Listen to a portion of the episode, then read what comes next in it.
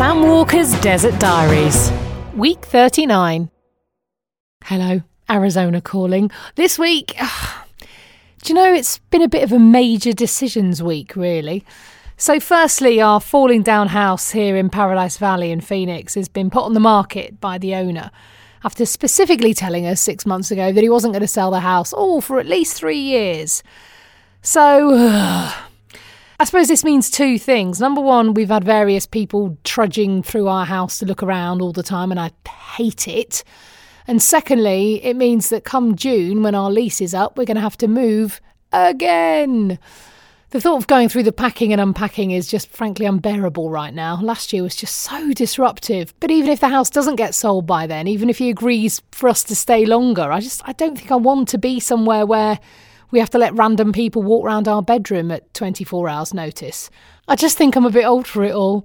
Sadly, there's no way we can afford to buy this house ourselves because even though the house itself is quite Fawley Downy, it's the land that it is on, this kind of enormous plot of land in Paradise Valley that's worth just a ruddy fortune. So if you've got a spare million dollars lying around, let me know. Take it off your hands, no problem. So it looks like I'll be spending a packet on bubble wrap again in a few months. Ah. So we've also decided this week, and this feels just terrifying, to sell our house in England.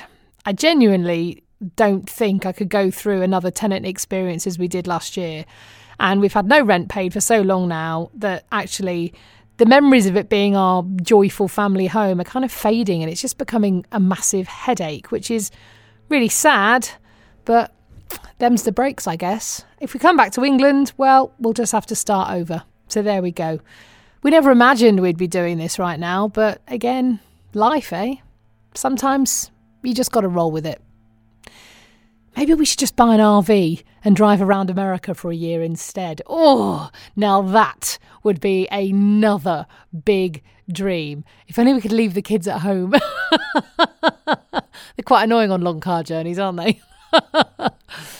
Anyway, the requests for my opinions on Harry and Meghan have fallen off a bit here in Phoenix, but I am still being stopped several times a week by people saying one of two things. Number one, can I just say I love your accent? And number two, what part of Australia are you from? It's still happening. It's still happening.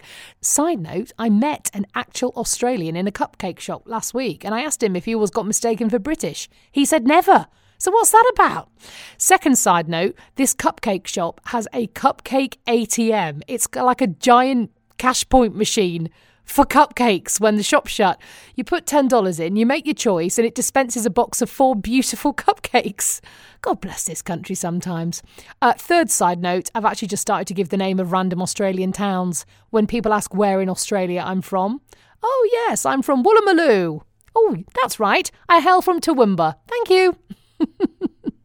now, the I love your accent thing is really sweet, actually. People are lovely, but I never really know what to say when they say that.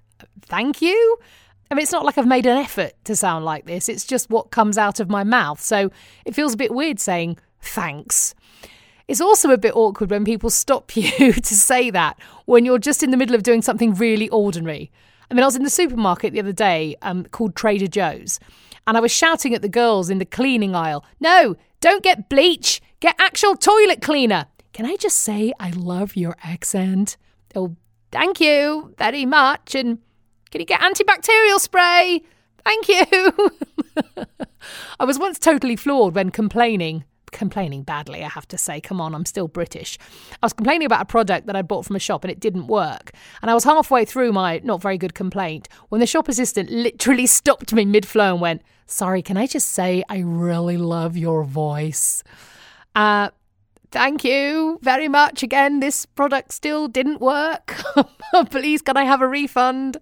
Actually, that man was hilarious because after he'd said, I love your voice, and then gave me a refund. Woohoo! He said, um, British, right? And I said, Oh, yes, yes, yes, I am. And he said, I love British TV. I watch it all the time. It's awesome.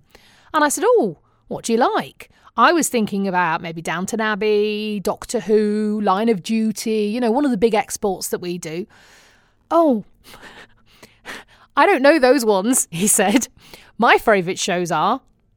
And before I tell you what he said, please bear in mind this man was about 30 and we are in 2020, okay?